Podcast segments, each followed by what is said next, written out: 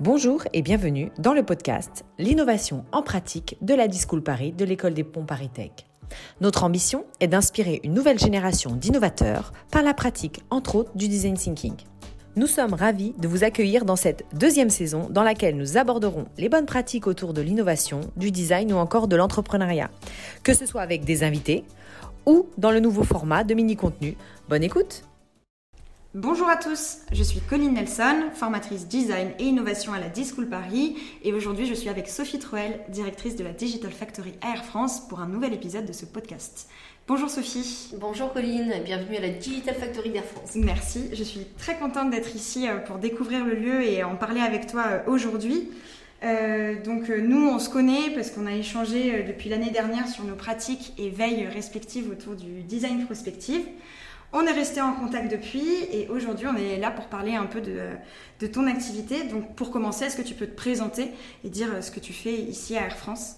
Alors je ne vais pas décrire tout mon parcours chez Air France, ça prendrait un peu de temps, mais disons que cette fonction de directrice de la Digital Factory, elle a commencé par une étude en 2017. On voulait savoir s'il était nécessaire de créer une Digital Factory et ensuite on a officiellement lancé la Digital Factory en 2018. Alors, des Digital Factory, il y en a plein. Hein. beaucoup d'entreprises euh, en ont créé dans leur contexte de transformation euh, digitale. Euh, j'aimerais bien en savoir un peu plus sur celle d'Air France. Déjà, quels étaient vos besoins et quel mandat aviez-vous reçu pour ce lieu?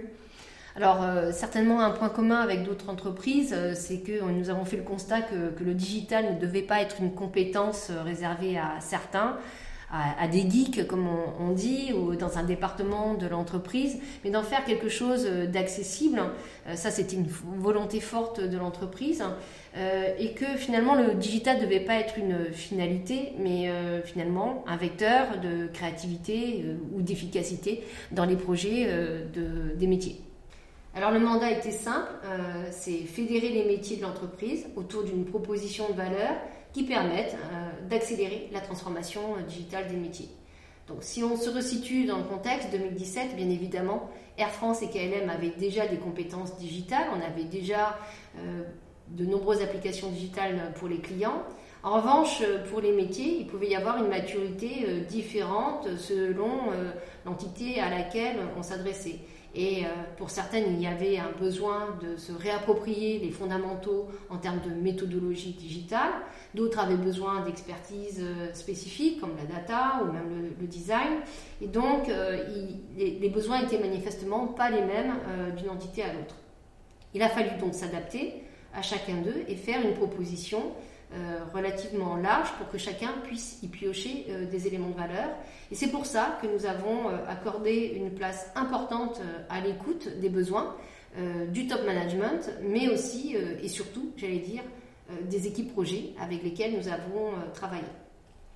Donc, nous avons partagé finalement, à l'issue de cette phase d'écoute, trois convictions. la première, c'est d'être au service des métiers. la seconde, c'est s'inscrire agilement dans l'organisation puisque des équipes digitales étaient déjà en place au sein des métiers. Et la troisième, c'était euh, tout simplement dire nous sommes de passage, nous sommes là pour transmettre et disparaître, donc tout simplement accepter d'être éphémère. Du coup, à partir de tous ces grands principes, euh, transversalité, collaboration, partage de connaissances, confiance, comment avez-vous fait pour euh, penser le lieu en termes d'espace et d'architecture? Alors là, une autre euh, conviction, c'est rendre le digital euh, concret. C'est vrai que ça peut être un peu conceptuel. En tout cas, à l'époque, quand on en parlait, ça pouvait rester quelque chose de conceptuel. Et on souhaitait vraiment ancrer euh, le digital dans un espace physique, identifiable, ouvert à tous. Et pour ça, il fallait construire donc un lieu finalement dédié. Alors, on s'y est pris très simplement, comme les experts de, de l'immobilier, on a mis en place trois principes euh, priorité à l'emplacement, deux priorités à l'emplacement et trois priorités à l'emplacement. Alors qu'est-ce que je veux dire par là? C'est tout simplement que l'idée c'était pas de, trouver un lieu euh, euh, au sein de, Paris où on était dans le monde des startups, mais si on voulait parler de transformation digitale, d'être au plus proche des métiers. Alors Air France est un peu implantés aux quatre coins du monde, mais disons qu'un des centres névralgiques, c'est Charles de Gaulle, à la fois parce qu'on y retrouve le hub, les activités opérationnelles, mais aussi parce qu'on y trouve le siège social, et c'est quand même un lieu de, croisement et, de rendez-vous pour bon nombre de salariés de l'entreprise. Euh, donc, euh, ce qui nous a apparu comme une évidence euh, a été aussi une contrainte parce qu'on n'avait pas un espace libre de 500, 700 mètres carrés disponible comme ça en jachère qui nous attendait. Donc, il a fallu imaginer comment nous allions construire ce lieu. Et une autre conviction, c'est qu'on ne voulait pas finalement dédier un, un petit lieu plantant un kakémono en disant euh, voilà la transformation digitale euh, commence ici et finalement cornériser euh, la transformation digitale. Non, on voulait être plus ambitieux et imaginer quelque chose de grand format. Donc, sachant qu'il n'y avait pas cet espace, il a fallu le créer. Mais une construction, ça demande parfois deux à trois ans. Et donc là aussi, il fallait pas être contradictoire de dire il y avait un besoin urgent de transformer les métiers et en même temps de dire bah, on attendra dans deux ans quand le bâtiment sera terminé. Donc, euh, pour cette raison, on s'est tourné vers euh, euh, la construction modulaire, où on savait qu'on pouvait aller vite. Il faut généralement 3-4 mois pour monter un bâtiment. Et ce type de bâtiment existe déjà dans les pays nordiques, notamment aux Pays-Bas, où des universités, des écoles et des hôpitaux étaient construits sur ce concept. Et c'est celui qu'on a, a choisi. Alors, on a 28 modules en fait qu'on a installés dans la cour du siège euh, et euh, qui donne un bâtiment euh, assez atypique, on va dire, de 700 mètres carrés dédié donc au digital. C'est littéralement out of the box, on dirait. Tout à fait, c'est out of the box. Alors ce lieu, je m'y trouve actuellement. J'ai observé plusieurs éléments d'un lab innovation ou d'une digital factory classique, donc du mobilier modulable, quelques post-it. Bon, il y a peut-être un nombre impressionnant de, tableaux blancs, je le reconnais. Euh, en se baladant, on voit qu'il y a différents espaces pour différents usages. Je pense notamment aux, espaces pour les équipes projets qui sont de, vrais war rooms. Euh, mais ce que je ressens principalement, c'est à quel point ce lieu a l'air vivant. Donc on voit qu'il y a du passage, on voit qu'il y a de l'appropriation, un esprit euh, joueur, que ce soit dans la décoration ou avec des éléments qui traînent. Euh, je pense aussi à votre manifeste qui est dans l'entrée et qui m'a plutôt marqué. Donc, euh, soyez fous, soyez vous, vous êtes ici chez vous. Euh, quel état d'esprit vous avez cherché à développer ici et comment vous y êtes pris? Alors, le point de départ pour réfléchir à la construction de ce lieu, on est reparti finalement du point d'ancrage que le projet digital. Et un projet digital, c'est d'abord une équipe qui a besoin de se réunir régulièrement pendant plusieurs semaines autour d'un projet euh, et, ça, ça a été vraiment notre point de départ. Ensuite, dans les projets digitaux, il y a des temps forts. Donc il fallait aussi pouvoir accueillir euh, des équipes assez importantes pour euh, célébrer des, moments forts du projet. Donc c'est ces deux fils rouges finalement qui nous ont, qui nous ont guidés. Alors la modularité à laquelle tu fais référence, c'est effectivement qu'il n'y a pas un projet qui euh, ressemble à un autre, euh, que euh, parfois on a besoin de petits espaces, parfois de plus grands espaces. On doit aussi laisser les équipes organiser le lieu un peu à leur manière. Et donc il y a une certaine finalement liberté d'appropriation du lieu. Ce qu'on voulait faire, alors c'était aussi, il y avait une notion qui nous plaisait bien, c'est la notion de sérendipité. Euh, qui est une notion finalement anglophone qui, euh, qui est ressortie euh, ces dernières années et qui signifie tout simplement créer des conditions favorables pour que les gens, les experts, les équipes se rencontrent et ainsi favoriser le partage de connaissances, d'expertise et voir si vraiment les échanges fonctionnent bien, bah, créer de nouvelles idées, favoriser l'émergence de, de, nouveaux concepts un peu, mais à plus grande échelle, un peu l'effet machine à café où euh, tu arrives à rencontrer des personnes que tu n'avais pas prévu euh, de rencontrer.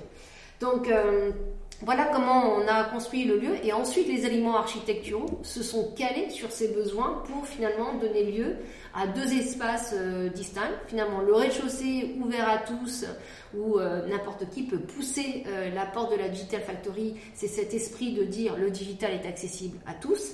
Et au premier étage, des euh, salles projets avec effectivement beaucoup de tableaux blancs qui permettent de brainstormer, de, phosphorer euh, sur des idées, des projets, des journées. et c'est comme ça que nous avons créé, avec en plus à l'étage, un plateau d'experts dédiés au digital. Et comme je te le disais tout à l'heure, ce, ce, lieu était finalement atypique et c'est vrai que nous avons eu la chance d'être soutenus par le COMEX dans cette démarche qui nous a vraiment donné euh, euh, la possibilité euh, de réfléchir out of the box. Et c'est un peu ça, la Digital Factory. On est au siège social de l'entreprise, mais pas tout à fait dans les murs du siège social, et on est un petit peu différent. Voilà. Super. Et du coup, qu'est-ce qui se passe à l'intérieur? En termes de méthodo, comment vous accompagnez ces projets, vous atteignez ces différents objectifs? Alors évidemment, on s'est euh, calé sur des méthodologies euh, classiques du digital comme euh, l'agile, mais on avait vraiment envie d'intégrer des notions de design. Alors le design c'est une grande famille, hein, comme tu sais, c'est pas moi qui vais t'apprendre ça, mais ça regroupe de nombreuses disciplines et on a essayé d'explorer plusieurs pistes euh, en associant en fait euh, ces, euh, ces, ces, approches design à nos méthodologies. Donc je parlais de, la méthodologie agile, mais on, on avait aussi dans les métiers, notamment un métier industriel, la méthodologie du Six Sigma. Et en fait, euh, on a essayé de, mélanger un peu tout ça et on s'est défini euh, au, bout de la première année comme un blender de méthodologie et euh, on continue encore les explorations sur, sur ces méthodologies. en tout cas, le point commun, ce qui nous rassemble, hein, c'est l'approche, le mindset design thinking qui est vraiment partagé par l'ensemble des membres de l'équipe de la Digital Factory. Et euh, ce, qui nous, ce qui nous inspire finalement dans l'approche euh, du design, en fait, c'est l'approche euh, utilisateur. Donc ça, c'est vraiment important, y compris dans, quand on fait de la digitalisation de processus métier, mais également la formalisation. comme on disait, c'est souvent intangible le digital et on a besoin de formaliser les choses et de les représenter. Euh, c'est ce que moi j'appelle euh, l'incroyable pouvoir euh, du, design, c'est de rendre les choses finalement invisibles, visibles et, tangibles. Comme les processus, les modes de fonctionnement, les interactions, les organisations, tout ça peut être très, très difficile à, à adresser si on n'arrive pas à les formaliser et à les identifier clairement. Du coup, en parlant de design, nous on a commencé à échanger en raison du design fiction. Euh, est-ce que tu peux nous, en dire un peu plus? Comment vous, vous êtes, euh, vous êtes arrivé à vous intéresser à cette approche-là? Oui, bah dans cette exploration du design, euh, on s'est assez naturellement intéressé au design fiction, notamment lors du premier confinement. On avait un peu de temps aussi. et comme en fait, on, pensait que c'était un bel outil pour envisager l'avenir, le futur, on a voulu l'explorer et l'exploiter. Donc, euh, mais on n'est pas allé forcément sur euh, du design fiction euh, à proprement parler. On a défini notre propre méthodologie qu'on a appelée le design prospectif parce qu'on a envie d'aborder ces problématiques futures non pas forcément au travers de la tech, c'est souvent le cas pour des sujets parfois digitaux, mais surtout innovation, mais on a envie de les aborder par les cas d'usage, et pour ça le design prospectif, c'est l'outil idéal. C'est super intéressant, euh, ces appropriations de méthodes pour les appliquer au sein de son contexte en gardant un mindset assez euh, solide. Est-ce que tu as des euh, projets emblématiques à partager, quelques exemples de ce que vous avez vraiment développé ici? On a fait 60 projets, Colline, donc je ne sais pas si tu as le temps, mais bon, globalement, on a abordé trois types de sujets. les applications digitales, évidemment, en s'appelant Digital Factory, c'est assez naturel mais aussi la digitalisation des processus métiers. Et euh, finalement, euh, on s'est intéressé à la résolution de, problèmes complexes et, transverses. Donc, euh, pour ce qui concerne des applications digitales, on les a évidemment co-designées avec les métiers et aussi l'IT. Je tiens à dire que nous n'avons pas recréé une entité IT dans l'équipe de la Digital Factory, mais on a plutôt favorisé la collaboration avec euh, ces équipes qui étaient euh, déjà euh, sur les sujets.